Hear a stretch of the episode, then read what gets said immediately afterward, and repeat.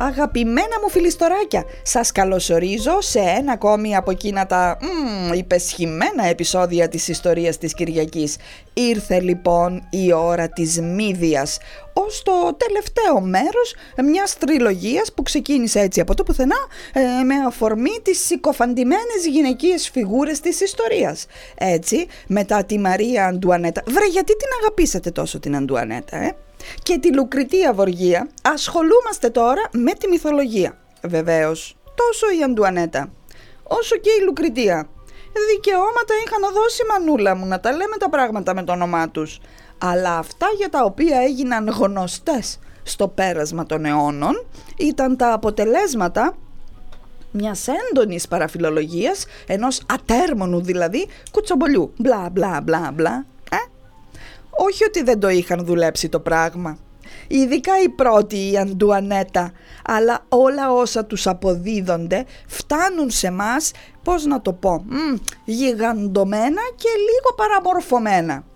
Η περίπτωση βεβαίως της Μύδιας είναι διαφορετική. Εδώ δεν μιλάμε για ιστορικό πρόσωπο ε, και αυτό είναι κάτι που θέλω να μου το θυμόσαστε σε όλη τη διάρκεια αυτού του podcast. Μιλάμε για μυθολογία. Οι ιστορίες σαν παραμύθια που διαδόθηκαν προφορικά συνδέονταν άμεσα με τους θεούς και τους ήρωες που λάτρευαν οι αρχαίοι Έλληνες και η ταξινόμηση των οποίων, των μύθων δηλαδή, σε θεματικούς κύκλους αποτελεί τη μαγιά, τη βάση για το εκπληκτικό δημιούργημα της αρχαίας ελληνικής διάνοιας, το αρχαίο ελληνικό θέατρο δηλαδή. Το έχουμε ξαναπεί. Οι τραγικοί ποιητές έπαιρναν τους μύθους και έφτιαχναν τα σενάρια των ιστοριών τους, τις οποίες στη συνέχεια τις παρουσίαζαν στο κοινό στη διάρκεια των δραματικών αγώνων για τις γιορτές του Διόνυσου, ε, που είναι και ο θεός του θεάτρου. Υπενθυμίζω ότι δεν είχαμε θέατρα με τακτική λειτουργία και ανέβασμα παραστάσεων τύπου τα Σαββατοκύριακα και μια απογευματινή. Όχι, όχι, όχι. Το αρχαίο θέατρο ήταν μέρος της τελετουργίας της θρησκευτικής γιορτής. Πάμε λοιπόν να δούμε γιατί το επεισόδιο αυτό στην ουσία ασχολείται με μια unpopular opinion και στο επίκεντρο βρίσκεται το θεμελιώδες ερώτημα. Ρε, μήπως η Μύδια δεν έκανε αυτό το φρικιαστικό που τόσους αιώνες τώρα τις προσάπτουμε; Για να δούμε λοιπόν, η υπόθεση έχει πάρα πάρα πολύ μεγάλο ενδιαφέρον. Θα ξεκινήσουμε λοιπόν από τα γνωστά. Αυτό που έχουμε μάθει εμείς είναι ότι η Μύδια είναι η στεγνή, η μέγερα, η παιδοκτόνος που σκότωσε τα παιδιά της για να εκδικηθεί τον Ιάσονα που δεν την κούστρε πια και ήθελε να την εγκαταλείψει για να παντρευτεί μια άλλη. Σωστά, σωστά, τα μάμ. Από τον αγαπημένο μου κατά τα άλλα Ευρυπίδη, τον οποίο θεωρώ από δραματουργικής άποψης έναν ευφιέστατο ποιητή που προηγούνταν κατά πολύ της εποχής του. Αυτός μας τα λέει του τα δονά τα θαυμαστά. Βεβαίως τώρα και ο Ευρυπηδάκος. Ως προσωπικότητα τα είχε και αυτό στα θεματάκια του, γι' αυτό τον είχε περιλάβει και ο Αριστοφάνης και του έκανε άγριο μπούλινγκ. Έχουμε επεισόδιο και γι' αυτό, ε, στην ιστορία της Κυριακής αν θέλετε να ανατρέξετε. Ο Ευρυπίδης μας που λέτε διδάσκει το 431 π.Χ. τη Μύδια στους δραματικούς αγώνες στα Μεγάλα Διονύσια και οι Αθηναίοι φρικάρουν όλοι μαζί ομοθυμαδών και τον τιμωρούν με την τρίτη θέση. Κρατήστε σας παρακαλώ το έτος της παράστασης, θα επανέλθουμε και λίγο αργότερα γιατί είναι σημείο κομβικό αυτό το 431 π.Χ. Ο Ευρυπίδης λοιπόν παίρνει ως βάση έναν μύθο όπως κάνανε όλοι οι δραματικοί ποιητές και δημιουργεί ένα ευρυπίδιο story ε, από αυτά που μόνο εκείνος μπορούσε να σκαρώσει. Creepy, φρικουλέξ, γκραν γκινιόλ και σπλάτερ. Μεγαλοφυΐα ο τύπος σας λέω δεν τον έπιανε κανείς με τα σημερινά δεδομένα πάντα. Φανταστείτε τώρα το story αυτό της Μύδιας, ε, να γίνεται ταινία για πρώτη φορά, κάντε ότι δεν το είχατε ξανακούσει, ε να βγαίνεις στους κινηματογράφους και να πηγαίνεις στα Όσκαρ. Ωρε μάνα μου τι θα γινόταν. Στους Αθηναίους όμως δεν άρεσε καθόλου ρε παιδιά ε. Μολονότι όπως έχουμε ξαναπεί σκηνές δολοφονίας δεν έβλεπαν ποτέ στη σκηνή. Δεν τα δείχνανε έτσι ομά τα πράγματα αυτά. Πάντα ένας άγγελος, αγγελιοφόρος δηλαδή, όχι αγγελάκι με φτερά, αγγελιοφόρος. Ή ένας υπηρέτης, ε, ή ένας θεός, ή ένας ξένος, τέλος πάντων κάποιος διηγούνταν στο κοινό τι είχε γίνει. Εννοούμε τα φρικιαστικά πράγματα, τις δολοφονίες και όλα αυτά. Των Αθηναίων όμως, όταν τους έδειξε ο Ευρυπίδης στη μύδια, τους σηκώθηκαν τα μαλλιά της κεφαλής τους με όλα όσα άκουγαν και έβλεπαν. Από αυτά που γνωρίζουμε εμείς σήμερα, ο Ευρυπίδης ήταν ο πρώτος που ασχολήθηκε με την πριγκίπισσα της Κολχίδας. Λέγεται βέβαια ότι είχε υπάρξει και ένας άλλος ποιητής ο Νικόφρον, που πρώτος αυτός είχε γράψει έργο σχετικό. Όταν λέμε έργο, εννοούμε ποίημα, ε φιλιστοράκια. Αρχαίες τραγωδίες είναι ποίηση και οι δημιουργοί είναι ποιητές. Το οποίο όμως έργο αυτό δεν μας σώζεται. Και έτσι δεν έχουμε τη δυνατότητα να κάνουμε συγκρίσεις. Φημολογείται λοιπόν ότι ο Ευρυπίδης εμπνεύστηκε από αυτό το έργο και έφτιαξε τη δική του εκδοχή της Μύδιας τέλος πάντων, της Μύδιας Παιδοκτόνου. Θέλω να πιστεύω ότι οι περισσότεροι από εσάς που με ακούτε αυτή τη στιγμή έχετε δει μια παράσταση μύδιας κάπου κάποτε κάποια στιγμή στη ζωή σας. Οπότε ας το πάρουμε από τη μεριά του θεατή το πράγμα για αρχή. Τι βλέπουμε; Τη γνωστή μάγισσα τη Μύδια που αποφασίζει να εκδικηθεί τον Ιάσονα που όχι μόνο την απάτησε. Όχι μόνο παντρολογέται, αλλά αποδέχεται και την απόφαση του βασιλιά και μέλλοντα πεθερού του κρέοντα να την εξορίσει. Η Μύδια όμως, μέσα από μια έντονη και εξαντλητική ψυχολογική διεργασία, έχω να σας πω ότι οι διεργασίες οι ψυχολογικές που περνάει η Μύδια, η ευρυπίδια Μύδια, έχουν αναλυθεί από ψυχιάτρους. Τέτοιο ενδιαφέρον έχει η προσωπικότητα αυτή. Τη διεργασία λοιπόν αυτή την παρακολουθούμε και εμείς ως θεατές και μέσα από αυτήν την παρακολουθούμε να καταστρώνει το σχέδιο της εκδίκησης. Δολοφονεί την ύφη και τον πατέρα της. Εξασφαλίζει το φευγιό της από την Κόρινθο και, σύμφωνα πάντα με την τραγωδία του Ευρυπίδη, σκοτώνει τα παιδιά της για να εξοντώσει τον Ιάσονα και να τον καταστήσει ζωντανό νεκρό. Δεν θέλει απλά να τον εκδικηθεί, θέλει να τον εξοντώσει, να του στερήσει τη συνέχεια της γενιάς. Είναι τόσο ισχυρό και ασύλληπτα φρικιαστικό για τον ανθρώπινο νου το ζήτημα της παιδοκτονίας που το αποτέλεσμα σβήνει όλα τα υπόλοιπα.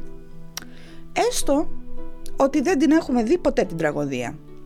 Ε, σε αυτές τις σύγχρονες εννοώ διασκευές που βλέπουμε στα φεστιβάλ ως επιτοπλίστων τα καλοκαίρια. Ξεκινάμε με αυτό που γνωρίζουμε όλοι. Πάμε να δούμε την ιστορία της μέγερας αυτής που σκότωσε τα παιδιά της επειδή δεν την ήθελε ο γκόμενος. Η μύδια του Ευρυπίδη όμως είναι μία τραγωδία που πρέπει κανείς να τη δει αφού προηγουμένως έχει μελετήσει. Γιατί το λέω αυτό; Σε επίπεδο επιστημονικό έχουν γίνει πάμπολες αναλύσεις για την υπόθεση μύδια.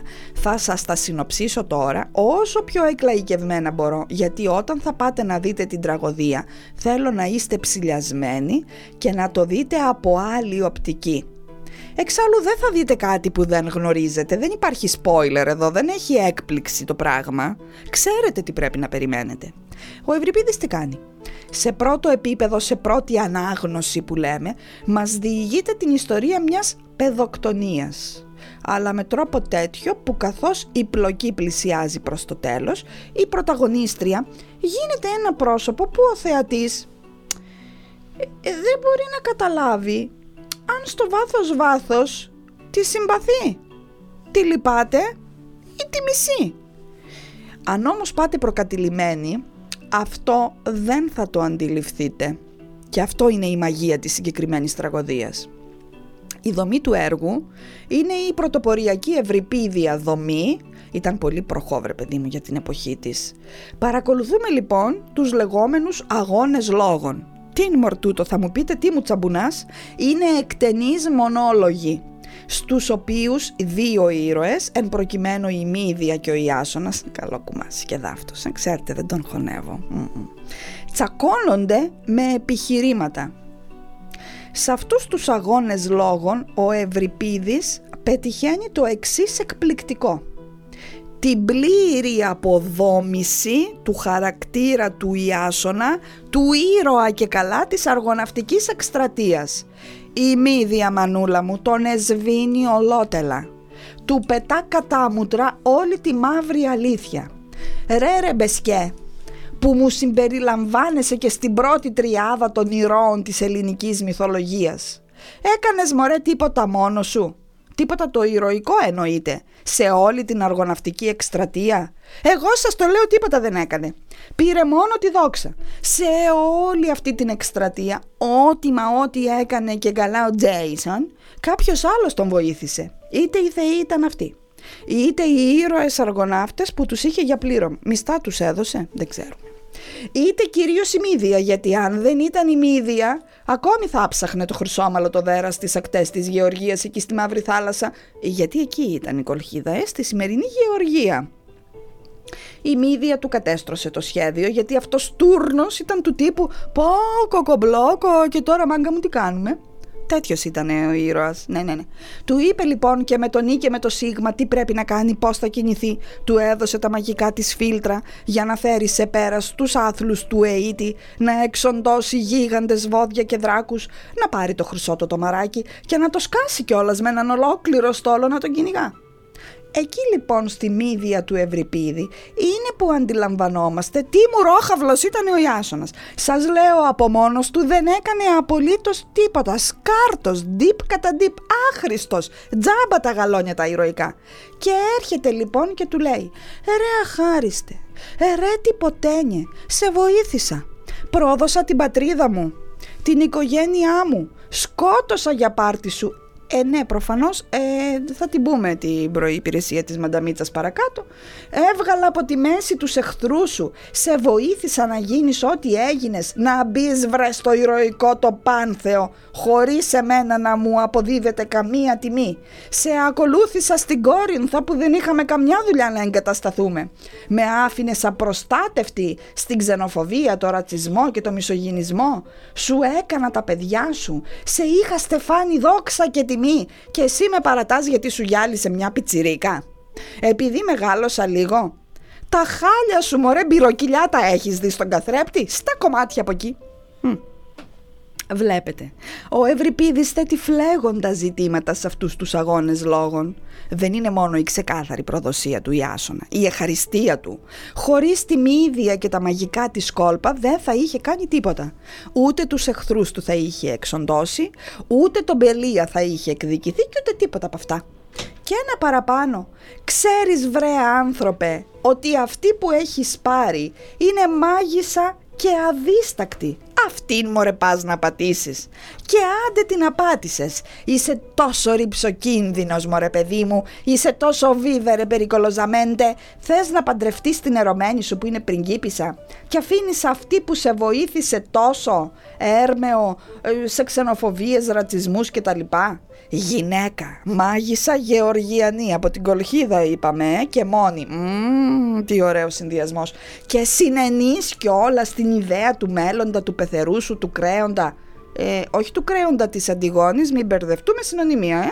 Να την εξορίσεις.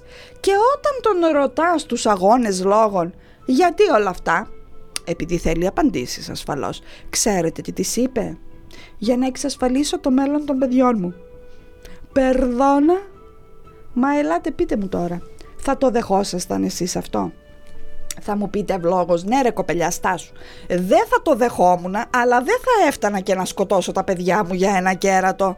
Στην καλύτερη των περιπτώσεων θα τα έπαιρνα να εξαφανιστώ, να πάω να φτιάξω τη ζωή μου αλλού με έναν καλύτερο. Ναι, βεβαίως και συμφωνούμε, αλλά κάντε μου υπομονή, θα πάμε και στο θέμα των παιδιών. Ακόμη το έργο αναλύουμε. Από τους αγώνες λόγων λοιπόν στο κείμενο της τραγωδίας αποκαλύπτεται σε όλο του το μεγαλείο το πόσο τίποτας ήταν αυτός ο Ιάσονας. Και δεν είχε καν το θάρρος να της πήρε μάνα μου γέρασες σπάχινες ρητίδιασες δεν είσαι αυτή που ήσουνα η άλλη είναι μικρή ζουμερή τσαχπίνα και πριγκίπισσα εσύ τι είσαι μια ξένη λαθρομετανάστρια δολοφόνα και μάγισσα. Θέλω το πιπίνι να φύγεις από εδώ να πας σπίτι σου Όχι, αυτός ό,τι έκανε το έκανε για το καλό των παιδιών του. Εν ολίγης, σήκω φύγε εξορία, άσε μου τα παιδιά εδώ να τα κάνω πριγκυπόπουλα, να πάρω τη μικρή τη βασιλοπούλα, να κάνω εγώ ζωάρα και εσύ ό,τι θέλεις, κάνε μόνο να μην ξανακούσω για σένα. Α, και πούσε, έχεις και διορία να φύγεις. Και τότε η Μύδια, είπαμε δεν ξεχνάμε τι είναι η Μύδια, καταστρώνει το σχέδιο. Ζητά προθεσμία να ετοιμαστεί και να φύγει. Υποδίεται βλέπετε ότι έχει κάνει την καρδιά της πέτρα και έχει αποδεχτεί τη μοίρα της και τις αποφάσεις που πάρθηκαν για αυτήν χωρίς αυτήν για το ερωτικό το καπερτσάκι του Ιάσονα. Το πρώτο πράγμα που σκέφτεται είναι να εκδικηθεί τον Κρέοντα, το βασιλιά της Κορίνθου και τη Γλάφκη η Κρέουσα, όπως αλλιώς τη λένε, την κόρη του και τη μελλοντική νύφη του ακατανόμαστου. Κυρίως αυτήν έχω να σας πω, τη Γλάφκη. Ξέρει όμως ότι όταν εκδικηθεί αυτούς τους δύο, η οργή των Κορινθίων θα πέσει πάνω της. Γι' αυτό και ετοιμάζει πρώτα το φευγιό της. Πείθει λοιπόν το βασιλιά της Αθήνας τον Αιγαία να τη βοηθήσει και σε αντάλλαγμα του υπόσχεται ότι θα τον θεραπεύσει από την ατεκνία του. Οπότε εξασφαλίζει μια ισχυρή ισχυρότατη προστασία που την παρακολουθούμε στην πλοκή. Και στη συνέχεια στέλνει τα θανάσιμα τα δώρα της στη Γλάφκη. Ναι, έναν γαμήλιο χιτώνα και ένα κόσμημα ένα στεφάνι που το έχει προηγουμένως βουτήξει στο φαρμάκι και για να αποδείξει τις καλές της τις προθέσεις στέλνει τα δώρα με τα παιδιά της. Βλέπει η Γλάφκη το χιτώνα και το στεφάνι, της αρέσανε, το βάζει για να το δοκιμάσει, ενεργοποιούνται τα μάγια και αρπάζει φωτιά η δόλια. Έτσι όπως ήταν τυλιγμένη στις φλόγες, τρέχει ο κρέοντας ο πατέρας της να τη βοηθήσει, λαμπαδιάζει κι αυτός. Σε έξαλλη κατάσταση η καημένη η φλεγόμενη η νύφη πέφτει σε ένα πηγάδι για να σβήσει τη φωτιά και πνίγεται. Πεθαίνει στις φλόγες και ο βασιλιάς. Οπότε τα πράγματα παίρνουν άλλη τροπή. Η μύδια σύμφωνα πάντα με την τραγωδία. Είναι φυγάς και μέσα σε όλη αυτή την παραζάλη και τη φρίκη που βιώνουν οι θεατές έρχεται η μεγάλη ώρα. Αν το παρακολουθούμε ψύχρεμα και δεν έχουμε ακόμη φρικάρει, βλέπουμε τις ισχυρότατες ψυχολογικές της μεταπτώσεις όταν συλλαμβάνει την ιδέα να εξοντώσει τον Ιάσονα αλλά όχι σωματικά. Αποφασίζει να σκοτώσει τα παιδιά για να τον εκδικηθεί. Πώς, όπως είπα και νωρίτερα, στερώντας του τη γενιά τη συνέχεια της γενιάς του, τη συνέχεια του οίκου του. Βεβαίως οι μελετητές επισημαίνουν ότι βλέπουμε και πολλές από τις καινοτομίες του Ευρυπίδη στη διάρθρωση του έργου του. Κάθε τραγωδία που σέβεται τον εαυτό της έχει και μια κλιμάκωση στην υπόθεση. Είναι αυτές οι περίφημες λεξούλες που τόσο ταλαιπώρησαν τους τριτοδεσμίτες άλλων εποχών και τους σημερινούς υποψηφίους των θεωρητικών ε, κατευθύνσεων, πώς το λένε, στις τραγωδίες έχουμε λοιπόν μια αλληλουχία. Την εξής. είναι σαν μαθηματικό θεώρημα. Ήβρισα την έμεσης τήσης και ενίοτε κάθαρσης. Κάνει το αρχικό παράπτωμα, την ύβρη, επειδή είσαι αλαζόνας και λίγο μουρόχαυλο. Οι θεοί σου στέλνουν την άτη, που είναι η προσωρινή αυτή ολική τύφλωση που δεν καταλαβαίνεις τι σου γίνεται και κάνεις ό,τι σου έρθει για να πέσεις στην έμεση. Να κάνεις δηλαδή την τιτανοτεράστια τη βλακεία και να υποστείς την τύση, την τιμωρία που σου αξίζει. Κάποιες φορές έρχεται και η κάθαρση, έτσι βρε παιδί μου, για να τακτοποιηθούν τα πράγματα.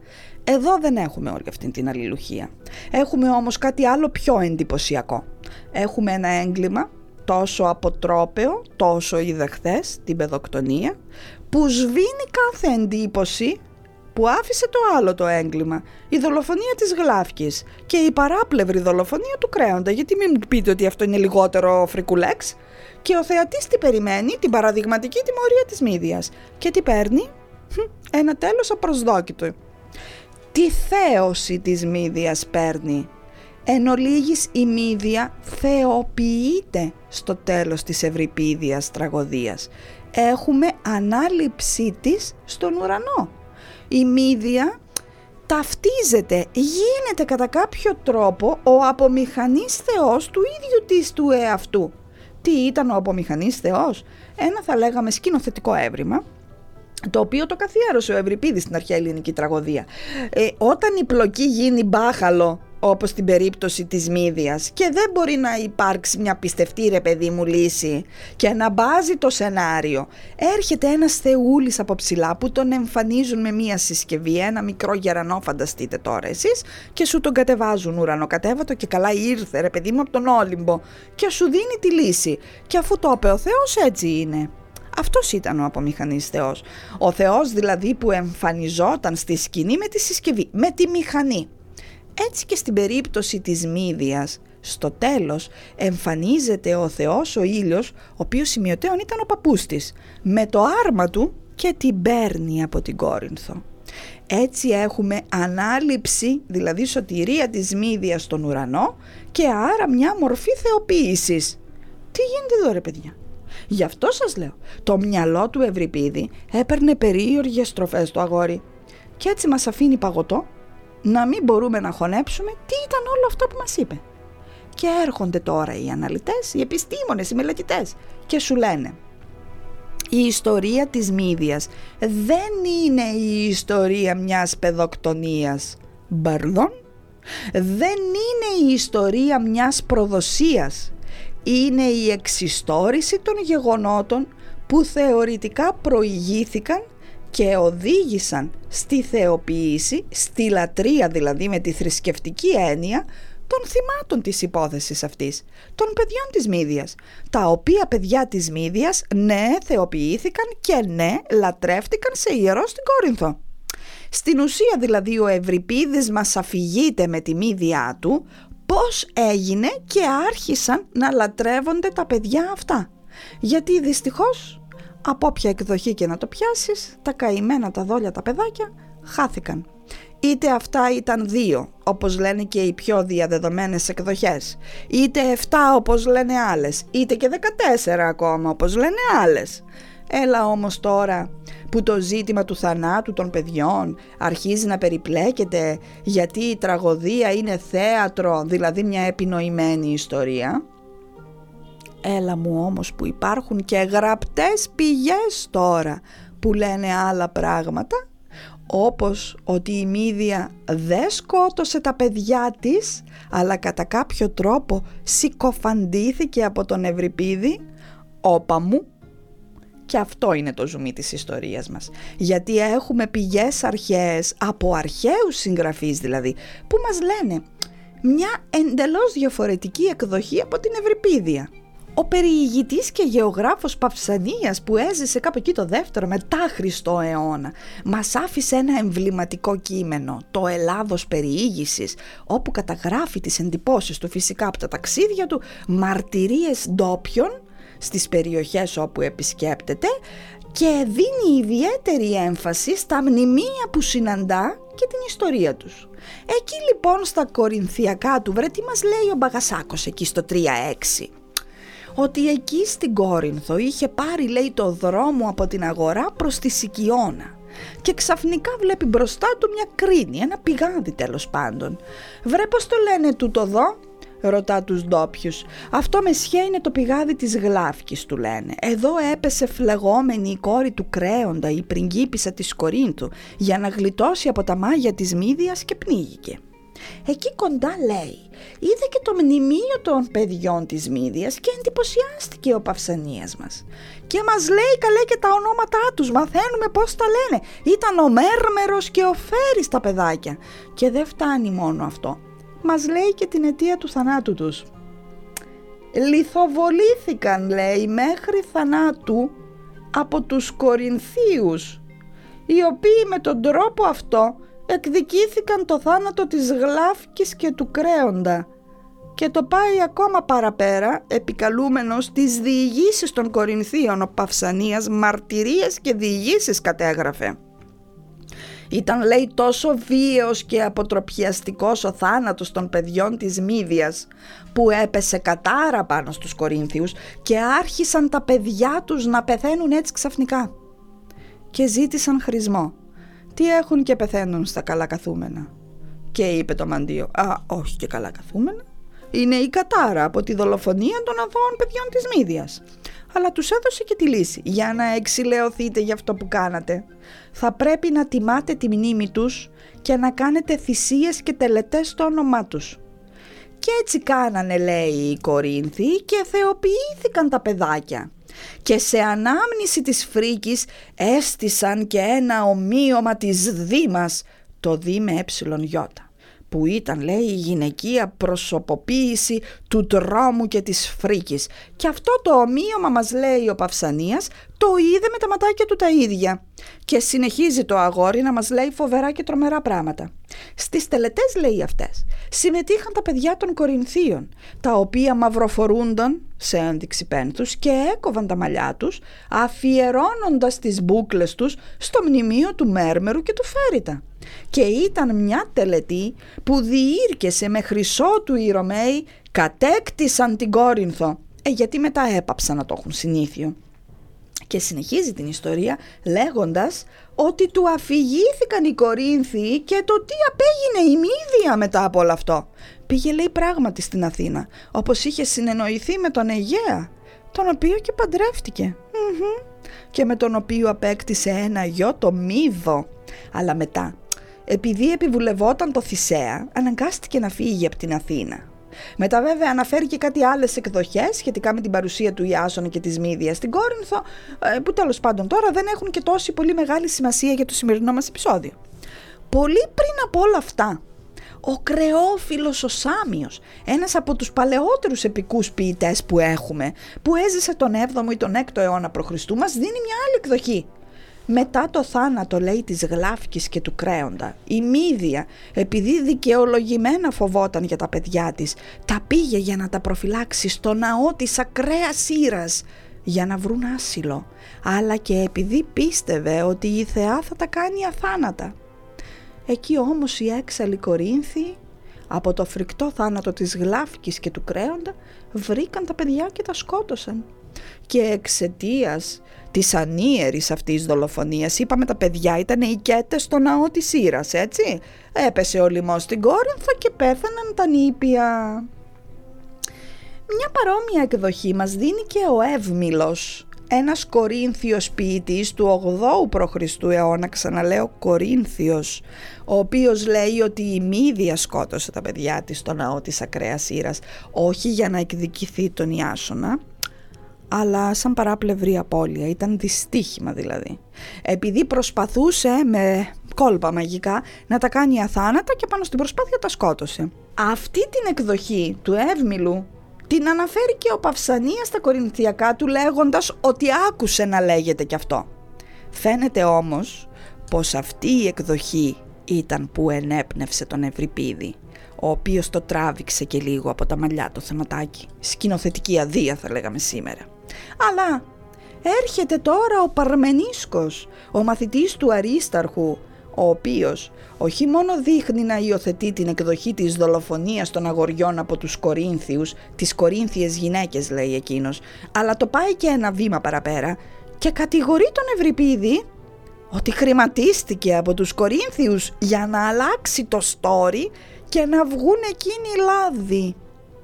Μάλιστα τον δίνει κανονικά και καταγγέλει ότι πήρε και πέντε τάλαντα. Ποσότητα τεράστιο όπως καταλαβαίνετε για να μαγειρέψει την ιστορία, να φύγει το κακό από τα κεφάλια των Κορινθίων και να πέσει στην ίδια τη μύδια. Επειδή είναι και εύκολο θύμα ξέρετε, ε; τα έχουμε ξαναπεί ξένη, γυναίκα, μάγισσα, όλο το πακέτο το έχει αυτή. Το Μπαρμενίσκο και τις καταγγελίες του επικαλείται και ο Ελιανός στην ποικίλη ιστορία του έχω να σας πω, που επαναλαμβάνει τα περί προσέγγισης του Ευρυπίδη από τους Κορινθίους ε, και το δωράκι των πέντε ταλάντων. Αυτό που έχω να σας πω επίσης είναι ότι οι Αθηναίοι γνώριζαν τη μυθολογική εκδοχή που ήθελε τα παιδιά της Μύδιας να θανατώνονται από τους Κορίνθιους για εκδίκηση και αυτό θεωρούσαν ως γεγονός.